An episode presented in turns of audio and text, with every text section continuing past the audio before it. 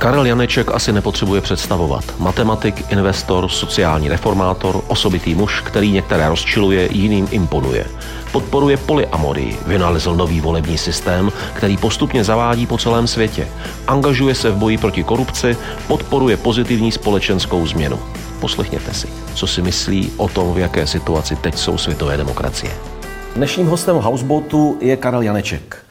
Vítám tě, ahoj. Ahoj. Pokaždé, když mám nějakého jako slavného hosta, tak dělám to, že se ptám lidí kolem mě, tak jako nahazuju, eh, co si takového myslíte o Karlovi Janečkovi, nebo kdo, kdo to pro vás je, Karel Janeček. A je to velmi zajímavé, Uh, protože se mi jako vyštěpilo několik uh, polarit, kam si tě aspoň lidi v mé bublině, v mém okolí někam zasazují. Uh-huh. A abych se s dovolím těchto těch témat dotknu. Ale první bych se zeptal vlastně tebe, Protože jasně, eh, znám tě a, a asi všichni, kdo tě znají, tak vědí, že jsi spolumajitelem firmy, která je klíčovým obchodníkem na burze, je to tak? Ano, na derivátové burze. Na derivátové burze, to je důležitá poznámka. Ale pak se to začíná už štěpit tvé ostatní aktivity, o kterých, pokud vím, si v posledních letech uh, naopak zavadil mnohem výrazněji, do kterých se začal jako pouštět mnohem víc, než do toho burzovního derivátového obchodování. Mm. Tak prosím, Karle Janečku, kdo jste profesně? Nechci se pouštět do žádné hlubinné psychologie. No, já myslím, že jsem, um, kdybych měl charakterizovat uh, nejstručněji, tak asi sociální reformátor. Autor volebního systému D21 a z toho plynoucí um, aktivity, které dělám, které spočívají právě v reformách demokracie a společnosti. A tím se nejvíc, tam seš ty, tím se nejvíc cítíš být. Ano, tam se nejvíc cítím být. Volební systém funguje už na několika místech světa, ten, který se vymysleli. Na více místech funguje samozřejmě v České republice. Funguje povětšinou tzv. participativní rozpočtování, kdy lidé hlasují o státě rozpočtu města nebo mm-hmm. obce. Mm-hmm také fungují tzv. školní PBčka hodně intenzivně na školách, kde eh, hlasují děti, což si PBčko myslím, jako plebiscit? Nebo eh, PBčko, PBčko jako... jako participatory budgeting, je jo, to jo, jo, jo. participativní rozpočtování.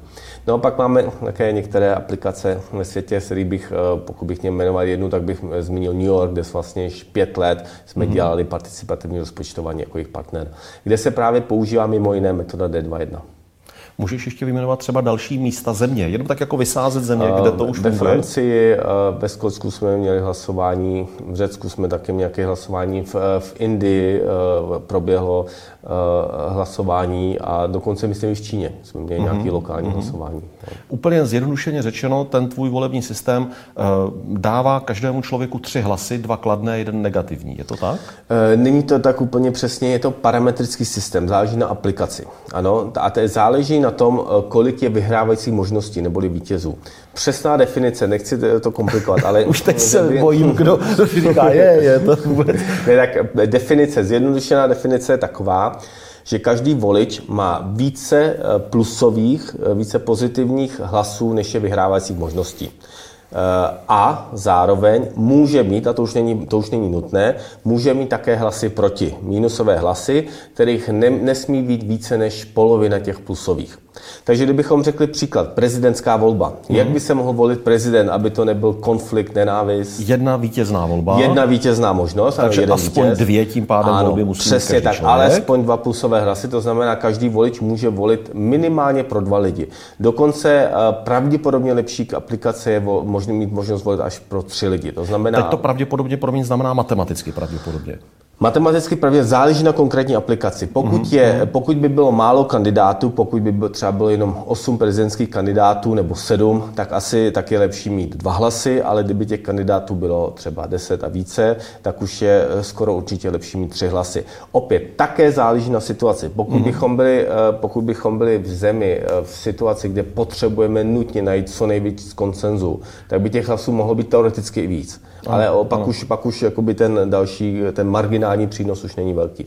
Takže kdybych to měl jenom zestručnit, tak ta konkrétní aplikace pro to, jak by se měl volit český prezident nebo třeba americký prezident nebo všichni ostatní prezidenti, Aha. tak v současné době uh, uh, by bylo tři hlasy pro, to znamená, každý volič může volit až pro tři lidi. Uh-huh. A jako možnost, a to záleží i na zemi, většinou by bylo dobré mít i jeden hlas proti. Ale to už není to podstatné. Já zdůrazňuji, že podstatné na D2 je takzvaný efekt více hlasů, více hlasů hlasů, než je vyhrávajících možností nebo kandidátů. Já přemýšlím, co to pak může udělat. Eh, v ideálním případě opravdu vypadne jeden člověk, který bude mít prostě nejvíc hlasů eh, a vlastně opravdu konsenzuálně a pod ním bude druhý nej, nejvíc oblíbený, třetí nejvíc oblíbený, jednoduše mm-hmm. podle počtu těch hlasů. A bude-li i záporný hlas, tak se určitě objeví někdo, kdo bude mít i nejvíc těch záporných hlasů. Ale co když by, by to vyhrál člověk, dovedu si představit třeba současný pan prezident Zeman dosti polarizuje společnost, že by se mohlo stát, že by měl vysoký počet kladných hlasů, určitě spousta lidí, kteří mu velmi věří a fandí, a má spoustu lidí, kteří mu nevěří, takže by měl i vysoké záporné hlasy. Co potom s takovým teoretickým kandidátem? Pan prezident no. Zeman už nemůže kandidovat, takže to prosím není vůbec nějak z mé strany konfliktní příměr. Jasně. Tak um... Eh, je pravda, že pokud aplikujeme i minusové hlasy, tak se zásadním způsobem zdůrazňuje extremismus a populismus, který se tím hodně, hodně oslabuje. Mm-hmm. Protože mhm. ty extremisty, ty lidé rozdělující společnost, přitáhnou ty, ty minusové hlasy. Já bych ovšem ale chtěl zdůraznit, již ten efekt více hlasů, ten má v sobě to hledání koncenzu. Protože mm-hmm. kdybychom vzali konkrétně teda pana Zemana, který už kandidovat nebude, tak a my jsme, my jsme vlastně před volbami prezidentskými rozjeli občanskou hru Prezident 2.1, tak tam, když se podíváme na výsledky, tak vidíme, že uh, ačkoliv uh, pan Zeman uh, by byl třeba první, kdyby byl jenom jeden hlas, uh-huh. Uh, to jsme měli, tento výsledek jsme měli, když jsme dělali předvolební průzkum naší hře, teda pan Zeman nebyl první s jedním hlasem, protože to nebyl reprezentativní vzorek, ale to není podstatné pro uh-huh, tuhle uh-huh, diskuzi. Uh-huh. Tak každopádně, pan Zeman by mohl být první, kdyby se volilo jenom jedním hlasem a kdyby vyhrával ten, kdo má nejvíc hlasů bez druhého uh-huh. kola. Uh-huh. Ale jakmile by hlasy byly dva nebo dokonce tři, tak už by první nebyl. Protože uh-huh. finta je totiž v tom, že proti kandidáti, kteří si hlasy rozdělují, nastává takzvané vote splitting, tak jsou ale, eh, aspoň někteří z nich, více koncenzuální. To znamená, Eh, ten, kdo volil pro pana Hilšera jako svoji první volbu, by s radostí eh, dal třeba svůj druhý hlas panu Drahošovi a tak dále. Ano, Tím pádem, ano. a vlastně t, ty čísla jsme viděli přesně, jak vypadaly, v tom smyslu, že pan Zeman měl hodně prvních hlasů a neměl skoro žádné druhé a třetí hlasy. Mm-hmm. To ukázalo, že jako on jako kandidát tu společnost rozděluje. Když to třeba pan Hilšer, to byl zajímavý příklad, ten měl uh, nějaký počet prvních hlasů a měl druhý hlasů dokonce ještě víc než těch prvních. Jasně, že si lidi přes... říkali, uh, ten by mě nevadil. Že si neříkali, ale, toho bych si tam ne, moc ne, přál, ale by tak, že by mě nevadil a s tím bych byl taky spokojený. Ano, Sice ano. úplně ta moje největší volba, ale taky budu rád, když tam bude tento prezident. A to je právě ten koncenzus, který potřebuje hledat. My potřebujeme takové kandidáta, který dokáže sjednotit, sjednotit lidi, že uh, bude první volba pro část z nich, ale bude pro mnoho z nich i druhá volba a budou spokojení. To znamená, s tím mm-hmm. výsledkem bude spokojeno mnohem víc lidí. To je, to, je, to je ten úplně radikální obraz, změna demokracie, radikální upgrade. Je to vlastně lék na dnešní společnost. Která se rozděluje. Ano, která se bohužel velmi která rozděluje. se přesně tak, dnešní společnost se extrémně rozděluje. Proč? No, protože eh, se vyplatí, fyzicky se vyplatí lhát a manipulovat, aby člověk uspěl. Ano. A to je strašný. A proč to tak je? No je to proto samozřejmě, že volební systémy nejsou dobrý, mm-hmm. to, co mm-hmm. máme, prostě nefunguje dobře, ale proč to nefunguje dobře dneska, fungovalo to dobře před 50 nebo 100 lety? No, protože jsou zde další faktory.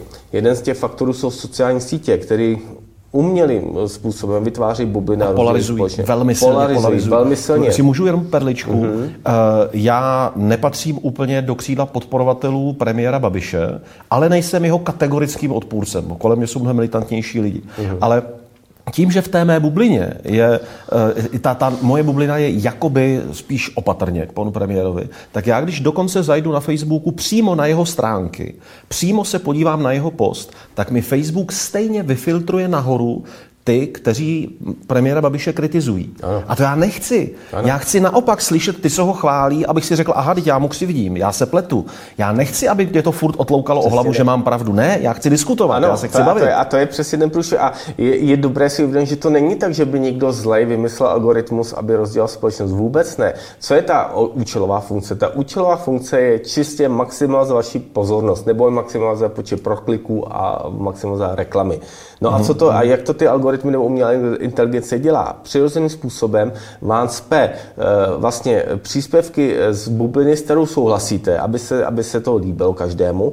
A ještě nevíc tomu nejen to, ale dokonce ještě uvádí do extrému víc. To znamená, je taktický člověku nabídnout příspěvky z jeho bubliny posunutý do extrému a posouvat to do extrému ještě, Ještě více, víc. protože Aha. tím zaujme jeho pozornost. Ano, on říká, že by to strašný. bylo fakt tak hustý a a, a klikne přesně tak. Takže to je ještě horší, než to vůbec Ještě horší než hrozný. Kdyby to někdo eh, z- ty algoritmy napsal, aby byli zlí, tak to neudělá tak hrozně, jak to ve skutečnosti je čistě spontánně. Jo, Ano, a, to je, ano. a to je prostě obrovský průšvih. No a z toho vyplývá všechny problémy, nebo všechny, mnoho z těch problémů, které máme, eh, to, jak je společnost rozdělená, co se děje v Americe, samozřejmě není otázka pouze České republiky, to je otázka. Opravdu a to vyplývá všude z toho, že, ano. že prostě demokracie jsou na krach, eh, jsou eh, totální, v totálním průšvihu.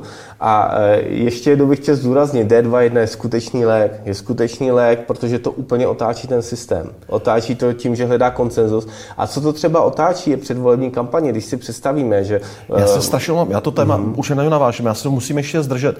Tady zaznělo, demokracie jsou na krach. No. To je velmi dramatická věta. No, jas, ano, je, ale uh, já si to myslím, no. Veme si uh, ty společnosti, jak se obrovské, když, když vememe čisté statistiku Galupov ústav, to je několik Jasná let, věc. ale jaký, jaký je mediánový volič eh, republikánů, de- demokratů, vememe si příklad v Americe, největší Mhm. demokracie, nejstarší demokracie, tak to je prostě nějaká křivka a ty demokrat, republikány bychom to vzali na jednoduše třeba pravolevý ose, ale Mhm. mm-hmm. prostě nějaká preferenční osa, liberalismus, konzervatismus, republikán, demokrat eh, v roku 97 se vidí a ty čísla. Takhle se to rozšiřuje. Mhm. Mm-hmm. Jo, a to, to, byl, to byl takovýhle rozdíl v, nějaký, v nějakých rozumných hodnotách, ale ten rozdíl je řádově nebo možná z pětinásobně Takže ta větší. společnost se fakt dramaticky, Dramaticky rozděluje a lidi se rozděluje. sobě vzdalují. Lidi prostě. se vzdalují a lidi už se nesnáší potom, nebo potom je prostě problém. Vlastně člověk volí eh, jinou stranu, v daném případě republikáni jsou demokratů a lidé nejsou schopni komunikovat. Jasně, jo, A jasně. to je prostě, Ano, a lidé ano. dokonce, dokonce ztrácí i práci. Dne- Dneska se, se odváží vyjádřit nějaký názor a může to být obrovský průšvih. To je další téma. Pravda ale je- i politické preference. A to, to, je takhle- pravda. I, I x mých přátel neřekne ostatním, koho jako volili, a přitom si o tom chtějí popovídat a tak stranou mi to pošeptají, koho volili třeba. Hmm. A stydí se přiznat, že volili Babiše, Zemana a přitom legitimně můžou, ať je volí. Že? jo. No, jasně, samozřejmě. to a tak děkuji za tuhle odbočku, ale já jsem ti skočil do řeči. No, já jsem řeč, co by to ještě- udělalo s volebními kampaněmi. Eh, Ještě ano, eh, ty volební kampaně to je taky takový další, eh, velmi jednoduchý. Já říkám, no, to je jednodušší věci, evidentní, ale extrémně silný argument. A to je, když si představím, jak bude vypadat prezident, například prezidentská předvolební kampaň u systému D21. No tak to ani omylem nebude nenávistná kampaň, eh, házející špino toho druhého, ale naopak bude to kampaň konstruktivní a pozitivní. No jasně, protože já chci být aspoň druhá nebo třetí Ano, volba. tak. No, jasně. Pokud chci vyhrát, nebo pokud chcete vyhrát, tak eh, musíte mít nejen svoje primární voliče, a musíte přitáhnout ty druhé a třetí hlasy. To znamená, eh, ty kandidáti nemůžou se štvát proti sobě, to by neměli šanci. Naopak je motivace konsenzus, a je, takže já jako, pokud by byl kandidát z D21, no tak bude říkat, eh, mně se, eh, mně se líbí program tady kandidáta eh, B nebo kandidáta C, eh, tohle ta část programu se mi líbí, já ji mám taky, dokonce ji mám ještě lepší. Ano, ano, Takže ano. logicky budu chtít přitáhnout voliče kandidáta B a C, abych měl vůbec šanci. A Takže tam to je- pak nastává reálně soutěž i ta přetahovaná, nastává- což je legitimní. samozřejmě soutěž je- a ano. dokonce i předvolební soutěž nebo předvolební kampaň může být kreativní eh, soutěž. To znamená vlastně i ty náklady na předvolební kampaně nebudou ztracení vyhozený peníze, což dneska je to ještě horší. Dneska Mhm. se platí negativismus a vzájemný zvyšování nenávisti. To je strašný. A to všechno způsobuje zbytečně nebo, nebo prostě nedobrý uh, volební systém. Neříkáte, že senátní zvolení je špatný, teda mimochodem. Mm-hmm, Parlamentní je mnohem horší. Jo, jo, jo. Ale Jo, jo. když ven ten senátní, tak prostě eh, je tady úplně zbytečné rozdělování společnosti. A dá se dosáhnout, jak jsem, jak jsem vysvětlil před chvilkou, dá se dosáhnout pravého opaku. Takže to je otočka úplně o 180 stupňů a my můžeme mít z demokracie, která fungovala nějakým rozumným způsobem přes 100 lety, se špatným volebním systémem, udělat tento skok a budeme mít prostě nevýdanou možnost eh, svobody a vzájemné prosperity a, a podpory. Před každými volbami je možné si na webu vyzkoušet tu kalkulačku s volebním systémem D21. V podstatě teď v poslední dobou jsme to dělali eh, před každými volbami. No. A jaká je ta webová adresa? Teď jsme měli volebnitrenažer.cz nebo volbínak.cz, to bylo teď pro tyto volby. Jo, já to dám i do popisku pod to video, kdo byste Volebnitrenažer.cz, ano, ano. Hm. Až přijdou nějaké další volby, tak to zase bude ano, zprovozněné. Ano, tak budeme, ano. Takže před každými volbami klidně, tak pro legraci si to může každý vyzkoušet, aby si řekl, co to udělá. Přesně tak, přesně tak. A zároveň to může být něco poučného, protože uvidíte kandidáty a bude si moct třeba něco přečíst. Mm-hmm. Já si nedovedu představit, jak se někomu nabízí volební systém.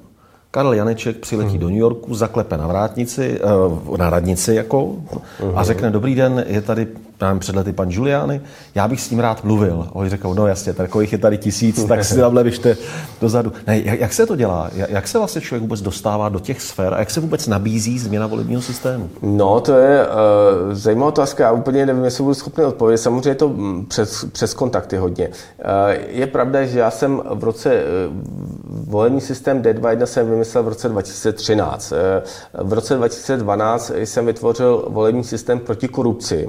Mm-hmm jehož eh, jádre, nebo který byl na bázi hlasů proti. Až v roce 2013 jsem měl ten nápad s efektem více hlasů. A proč o tom mluvím? Protože to bylo na jaře, na jedné uh, diskuzi na právnické fakultě jsem měl tento nápad na základě právě námitky oponenta, to není podstatné. Mm-hmm. Prostě, mm-hmm. A potom uh, o, asi o dva měsíce později, protože mi bylo hned jasný, nebo ten večer, když jsem se tím zamyslel, tak mi bylo jasný, že to je věc, která je globální, která není pouze proti korupci v České republice. Tak jsem začal dělat cestu po Spojených státech, měl jsem několik setkání s různými institucemi ve Spojených státech. Mm-hmm. Um, takže to, to byla jedna cesta, tam jsem začal nabízet. S New Yorkem jsme se potom, to nevím přesně, jak jsme se dostali mm, na ně, to mm, myslím, mm. že bylo přes, eh, prostě, že člověk uh, zná nějaké uh, osoby nebo osobnosti, které se tím zabývají. No a v současné době ale chceme pokračovat. My teď jsme velmi aktivní jako institut v oblasti, jedna z těch oblastí je právě volební systém. Uh-huh. A chceme ho nabízet dále a dokonce máme v plánu eh, iniciovat změnu i volebního systému v České republice, konkrétně změnu volebního systému do, do Senátu, kde by aplikací D21 bychom například eh, se zbavili druhého kola a tak dále.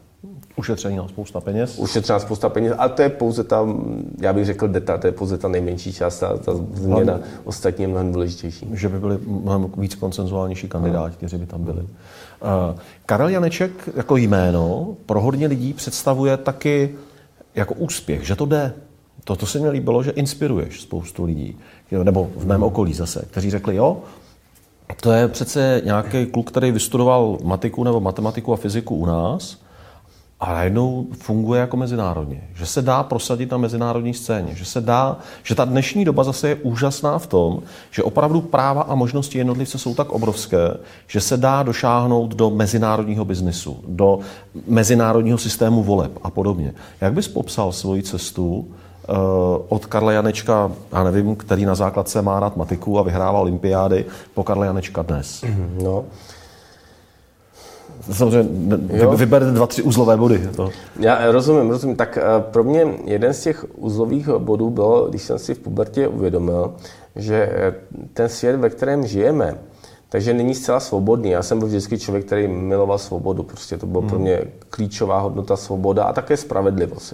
A Eh, vlastně, když jsem byl v pubertě, eh, tak eh, i, i, po, i po sametové revoluci, těsně po sametové revoluci, to mě bylo 16, a, hmm. a tak jsem si ale uvědomil, že na to, aby člověk měl tu skutečnou svobodu, tak možná nenutně potřebuje. Já jsem si v té době myslel, že potřebuje, rozhodně to ulehčí mít zdroje, mít finance, mít peníze, aby člověk byl nezávislý. Jo, to je fajn. To je, je to fajn. Potvrdí každý.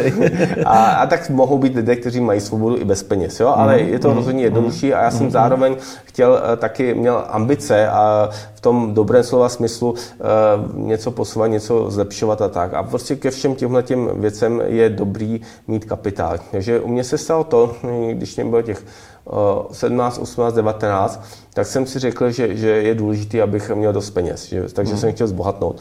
No a to jsem tak nějak měl eh, trošku eh, nakodovaný a eh, pak jsem, šel jsem samozřejmě dělat matfiz, protože Počkat, to bylo... to jsem měl trošku nakodovaný. Nebo to jsem si sám řekl, že, bych si, že, si to, že si to jo, přeju. jako to byl definovaný cíl. Mám cíl, Definov, ano, chci ano. vydělat peníze. Ne úplně konkrétně, ale jeden, jeden z mých cílů bylo, že si chci vydělat peníze. Takže byl mm, jsem tomu mm. otevřen. E, začal jsem studovat matfiz a zároveň jsem studoval BŠE a dostal jsem se prostě na stipendium do států a vybral jsem si třeba studium financí. A finance mě zajímaly, tady mě zajímá kuponová privatizace a tak dále. Takže vlastně nějakým přirozeným způsobem jsem se dostal k těm financím. Mm-hmm. Pak, jsem, uh, pak jsem začal dokonce pracovat pro, pro jeden hedge fund. Uh, poté jsem dělal doktorát uh, ve finanční matematice, uh, což je stochastická analýza, prostě matematika s aplikací ve financí. No a tímto způsobem to pokračovalo. No. Takže mm-hmm. to byla taková vlastně cesta uh, nějakým smyslu přirozená, nebyl to úplně šok. Co byl možná pro mě v, v mém procesu takový velká zajímavost, velká zajímavá odbočka byl blackjack. Když jsem se v Americe, když jsem byl, tak jsem se seznámil s tím, že se dají vyhrávat v kasínech peníze a to bylo něco pro mě, protože když jsem něco takového slyšel, já jsem vždycky miloval hry samozřejmě, jsem vždycky hráč karet, všeho, všeho možného, a že by člověk chodil do kasína a ještě tím vydělal peníze, tak to bylo úplně pro mě... No tam se většinou ty peníze prohrávají. No samozřejmě, kasínu, ale když člověk umí počítat karty, tak to, tak to minimálně šlo. Nevím, jaká je situace dneska, dneska už to je možná těžší. A takže eh, šlo to vydělat peníze a já jsem tomu, sice se mi tomu nechtěl věřit, tak jsem eh, se rozhodl napsat si software, tak jsem napsal, uh, sám se napsal software na Monte Carlo simulace, to znamená program, který hraje sám se sebou a odehraje třeba 100 000 her a pak vyplivne nabídne statistiku, jak to ve skutečnosti je. A to byl můj první, a mohu říct si celosvětový úspěch, protože ten software, co jsem napsal, eh, který jsem původně chtěl psát jenom pro sebe, tak jsem zjistil, že je devětkrát rychlejší než konkurenční software, který používají profesionál, profesionálové hry Blackjack. No tak, se, tak to bylo logický, že ho teda začnu nabízet přes eh, Aha. sociální sítě. Už tehdy teda eh, v Americe internet byl aktivní v roce 95, co jsem to napsal, takže jsem byl na diskuzních skupinách a tak. No a vzhledem té rychlosti, a tehdy byl počítačů čas extrémně eh, drahý ještě, mm-hmm. protože mm-hmm. na to, mhm. aby eh, ten počítač hrál třeba těch 100 000 her, tak u mýho programu potřeboval třeba 4 hodiny. Mm-hmm. O to mhm. konkurenčně potřeboval 3 dny. Ano, jo, takže ano, to, byla, ano. to byla velká, to kvantový velký, skok. Kvantový, docela velký skok, ano. téměř vořád v rychlosti. Takže to byl můj první úspěch, protože těch programů jsem prodal hodně. No. Teďka k tomu Blackjacku nemůžu pominout tu historku, že někde v kasínu tě vyvedli, že, že jim vyskočil, tam ten chlapík moc vyhrává, tak poprosili, ne, ne, ne, vy už tady nehrajte. To je tak to, to, mě, to mě vyvedli hodněkrát, no, hodně kasínek. To je celkem v Las Vegas jsem byl takzvaný Griffin's Book, což je kniha, kde je seznam jednak seznam podvodíků, a jednak, jednak seznam uh, profesionálně nebo dobrých hráčů blackjacků, který počítají karty. A to je prestižní věc, ne? To jako... Svým způsobem je to prestižní věc, ano. Já když jsem vždycky tam jsem, tak já jsem na to byl celkem pišný, v té době to bylo jasně. studia. Na druhé straně pro toho, kdo se tím opravdu zabývá víc, tak je to samozřejmě blbý, protože pak uh, se mu zhorší ten přístup. No, neskončil úplně, protože ty potom ty profici třeba se namaskujou a hrajou různě kasínek. Jako, jasně, jasně, nebo já nevím, jak je dneska, tehdy to tak určitě bylo pod různými jmény. V Americe eh, mít takzvanou fake ID, mít Aha. prostě, to není občanka, ale to je zaměstnanecká karta, kde má člověk jiný jméno, to není nic nelegálního. Prostě uh-huh. soukromá osoba si může říct, jak se jmenuje. Jo, jo, no jasně. A, a ještě, já se u toho musím zdržet, eh, jestli ta reakce toho kasína, nebo těch zaměstnanců toho kasína jako má protokol, že přijdou a řeknou, dobrý den, pane Janečku, vážíme si toho, že jste přišel, ale prosím, nehrajte. Ano. Máte třeba otevřený účet, ale do půlnoci, kdybyste odešel, budeme rádi. Jak to vypadá? Je to, ano, přesně tak mají protokol. V Americe to funguje na velmi uh, vysoké úrovni. Eh, nedaj, přijdou, přijdou teda zaměstnanci a řeknou, že děkujeme vám za hru, ale vzhledem, vzhledem k tomu, tomu ne, nemůžeme s váma hrát pleček a to je jejich svobodná volba v, mm-hmm. v Las Vegas, eh, v, v Nevadě, jinak je to v, v to je, v Nevadě je to prostě takhle. Takže řeknou, nemůže, nedovolíme vás s váma hrát, můžete hrát ruletu nebo cokoliv jiného a blackjack hrát nemůžete. Takže to je většinou velmi zdvořilé. Často pozvou na drink pro mě úplně nádherný zážitek byl v Belážu, když mě vyhazovali. To byla eh, situace, kdy já už jsem měl poslední den a měl jsem nějak odjíždět a neměl jsem už nějak, měl jsem jenom svoji skutečnou občanku.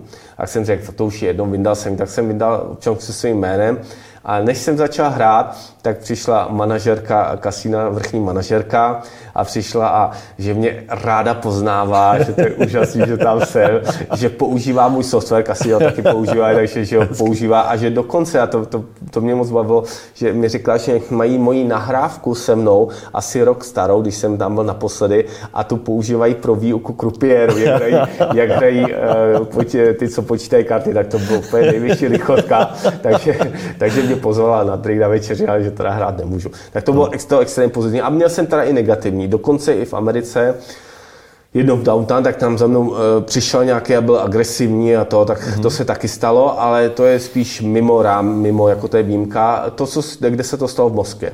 V Moskvě tam jsem taky hrál, eh, dokonce jsem se svojí první ženou, tu jsem taky naučil počítat karty, jsme spolu hráli v Las Vegas a i v Moskvě, tak i dokonce tam vyhrožovali, Fakt? když ji vyhazovali v Moskvě panečku, to jsou, to, to jsou věci. Jak se jmenuje ten software? Je pořád ještě k eh, dispozici? Není, není.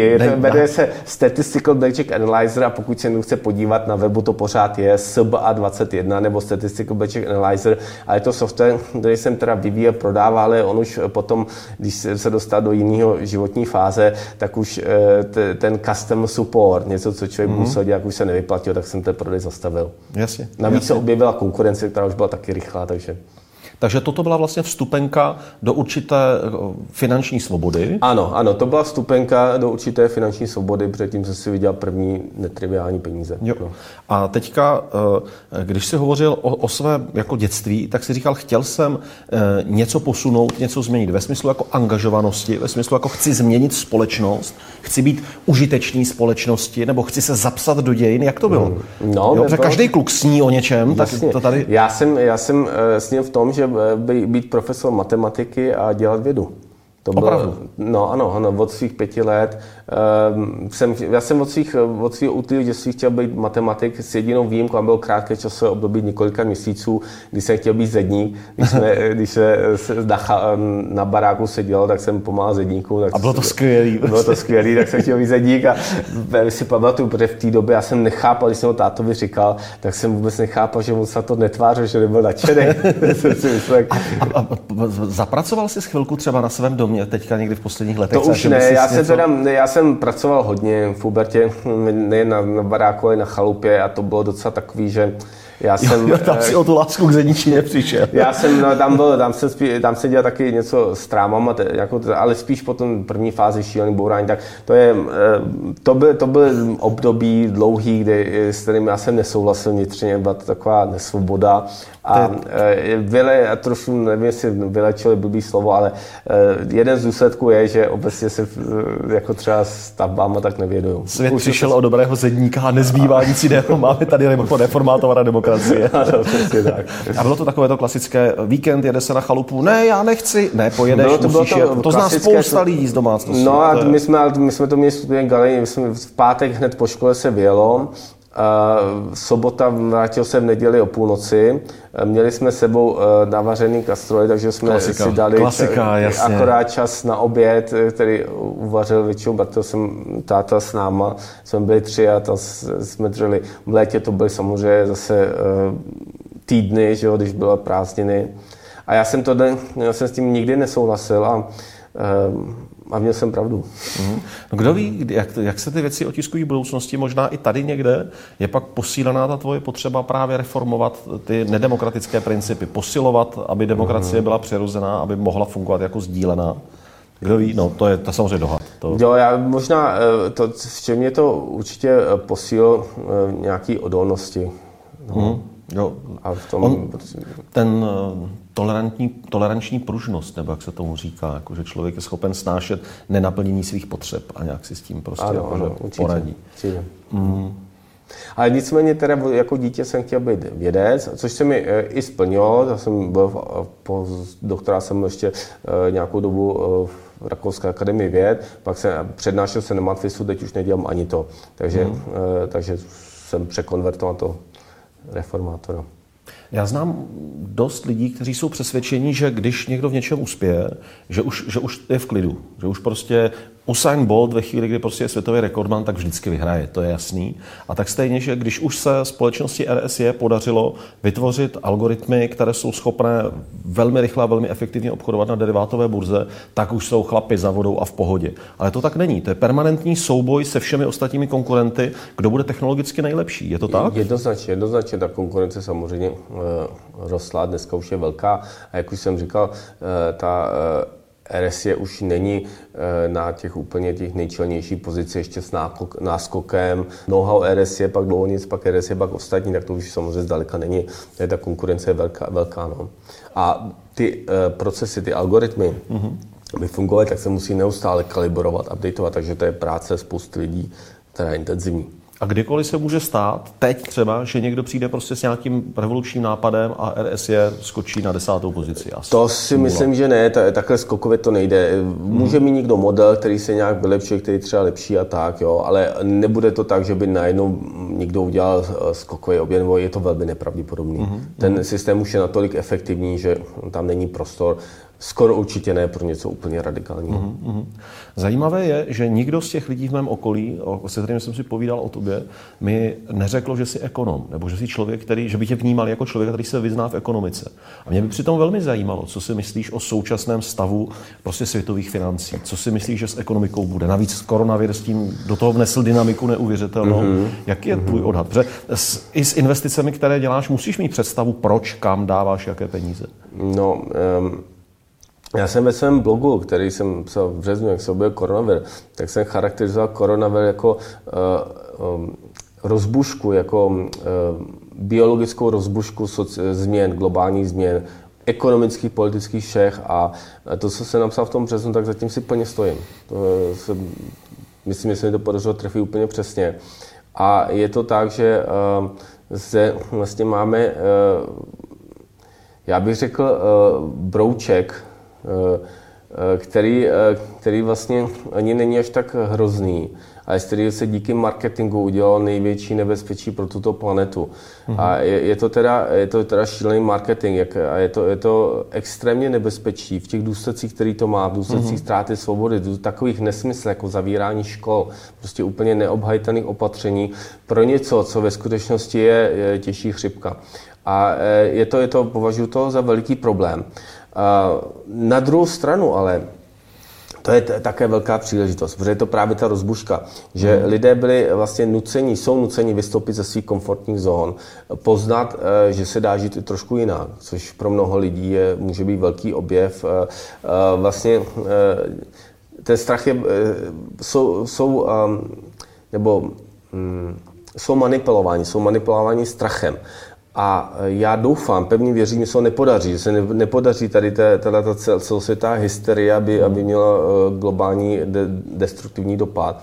A eh, pokud se to nepodaří, tak to naopak vybude imunitu že budou, lidé budou více odolní. Ve smyslu mentální imunity mentální a imunity, osobnostní tak, imunity. Tak, tak děkuji, děkuji za upřesně. Ano, mentální osobnostní mm-hmm. imunity mm-hmm. vůči strašení. Protože já osobně uvažuji, a to jsem, o tom jsem mluvil již eh, před korona dávno, že největší, uh, největší riziko pro lidskou společnost dneska je strach zneužití strachu. Strach, který je e, historicky samozřejmě vznikl evolučně, abychom přežili, který byl nutný pro to, abychom utekli od divé. Je to jedna z nejstarších emocí, Je to jedna z nejstarších emocí, která existuje. Máme ta, ta emoce se dá šíleným způsobem zneužívat a ty strachy už dneska často nejsou podstatněné. Ty biologické strachy už nemají moc význam, jsme nikde jinde, ale pořád je máme zakodováno.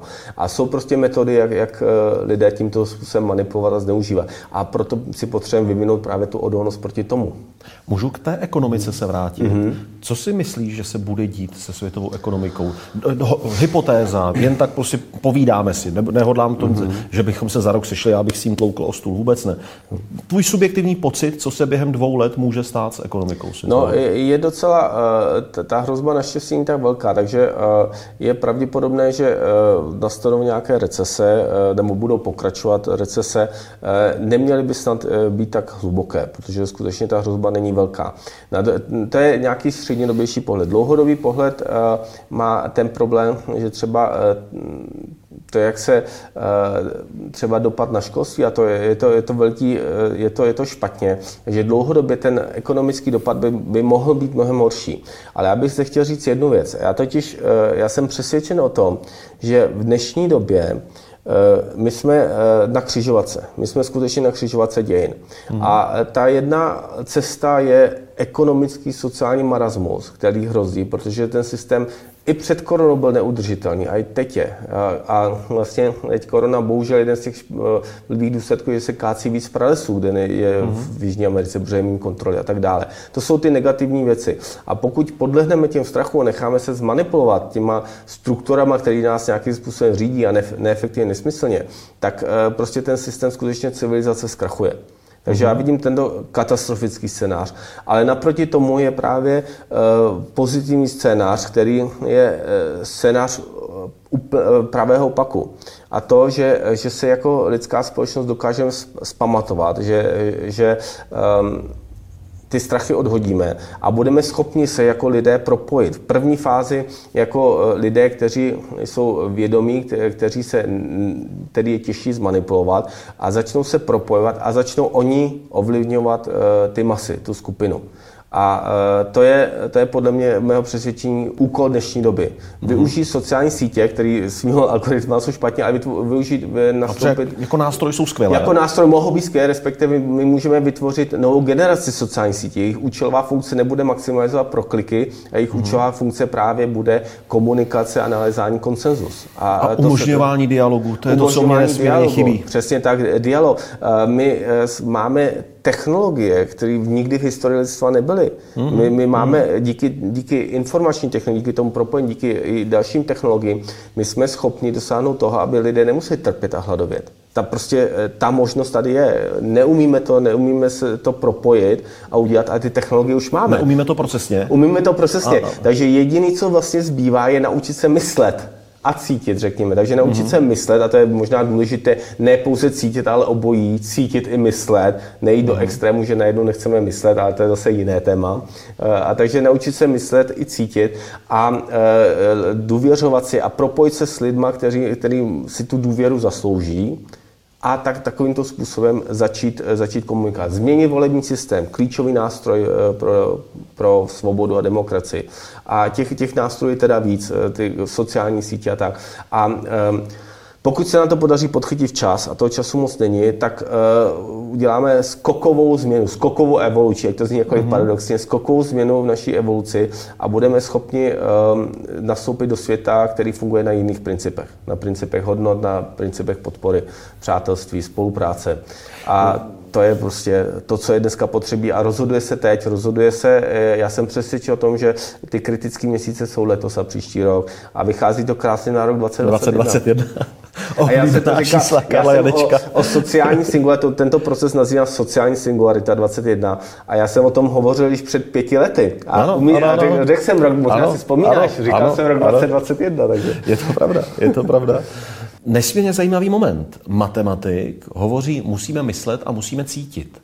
Uh, hodně lidí má zažito, že kdo je matematik, to je tabulkový typ. Tam, tam nejsou emoce, to jsou prostě čísla, tabulky a tam se to musí všechno jasně říct. Jak to máš? Jak jsi to mýval? No, eh, to je eh, velmi důležitá nebo zajímavá věc z mého pohledu. Já jsem skutečně kdysi, když řeknu historii před 15-17 lety, tak já jsem byl člověk, který byl přesvědčen, že jediné má smysl přemýšlet, racionálně přemýšlet pro účely biznesu, práce, eh, ve firmě a tak dále. A bylo to efektivní? A bylo to, bylo to třeba efektivní, tehdy. ale uvědom se, a tomu jsem došel, že i v těchto aplikacích má smysl používat intuice a emoce. Že ty emoce jsou nedílná součást všeho. Eh, že nedílná součást řízení firmy jsou emoce. A pokud to člověk dokáže ty svoje emoce Eh, dobře uchopit a přidat k to racionální myšlení, eh, intuici, podpořit racionální myšlení, tak to je ta největší synergie, která podle mého názoru existuje. Takže si můžeme představit vlastně naše, náš prostor jako jedna složka, ta racionální, myšlení, matematika jako mm-hmm. vlastně odraz toho, Já to považuji za jakousi kostru našeho vesmíru. Něco, mm-hmm. co je pevné, něco, co je neměné. Matematika je neměná, nemůže někdo přijít jenom matematikou. Prostě ano, ano. dva lidi z různých kultur budou mít eh, jedno tvrzení, musí se shodnout, jestli je pravdivé nebo ne, případně eh, najít chybu. Jo? Mm-hmm. Není to mhm. kulturní mm-hmm. záležitost, to je pevná, to je jako kostra v našem vesmíru, která je živá kostra, vyvíjí si, ale je, eh, ty základy jsou neměné. A vedle toho tomu přichází ta druhá složka, ta druhá ingredience naší existence a to, jsou naše, to je naše cítění, naše emoce, naše intuice. A vlastně e, my svými životy, svými slovy, představami, svým myšlením a cítěním e, vytváříme, nebo spolu vytváříme náš svět a vlastně na té kostře, na té matematické kostře, která je jemná, tady, tady se jem, prohlubuje matematika, kostra mm-hmm. jemně do, do, do prostě nejjemnější kostiček a tak dále. Takže na této kostře našem vesmíru my eh, vlastně tvoříme svými, svými emocemi, vytváříme hodnoty a to jsou jako, můžeme si představit, jakési květy, nebo, eh, které se mění, které jsou proměnlivé které mohou mm-hmm. odrůstat, mm-hmm. odrůstat nové. Mm-hmm. A, a, takže já takhle vnímám vlastně náš svět jako tyhle ty dvě základní složky. Racionální matematika, neboli teda také možná můžeme říct mužský princip, ta emoční, e, nádherná ten e, ženský princip e, a k tomu samozřejmě, abychom to měli dohromady, potřebuje energii, aby to všechno fungovalo. No, to je tak romantický uzavření jako toho tématu, že kdyby někdo pochyboval o tom, zda jsi jednoznačně tabulkový typ, tak tímhle je to jasně dané.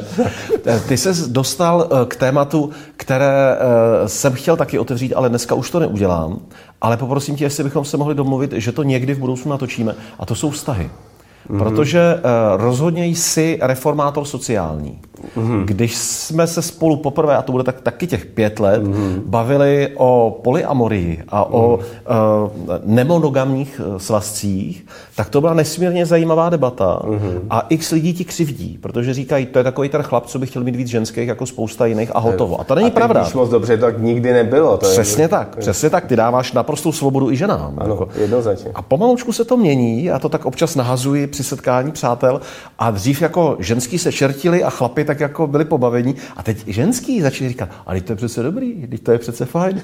Takže to je téma a není to šovinistické téma, je to mm. navýsost aktuální téma. Například i psycholog Jan Vojtko, eh, partnerský terapeut, eh, tak právě hovoří o polyamorii jako reálně nastupující formě svazků. Myslíš, že by si někdy našel čas, abychom si i o tomto mohli povídat? Určitě. Skvěle. A, díky, a to bychom možná mohli udělat i párově. no, to je tak, nebo rovnou si víc, že by se sešlo lidí. no uvidíme, jak uvidíme, jak to naplánujeme. Každopádně mnohokrát děkuji za tento rozhovor a, a těším se teda na příští setkání. Tak, a pozdravuji tady. To je taky děkuji. Ahoj. Ahoj.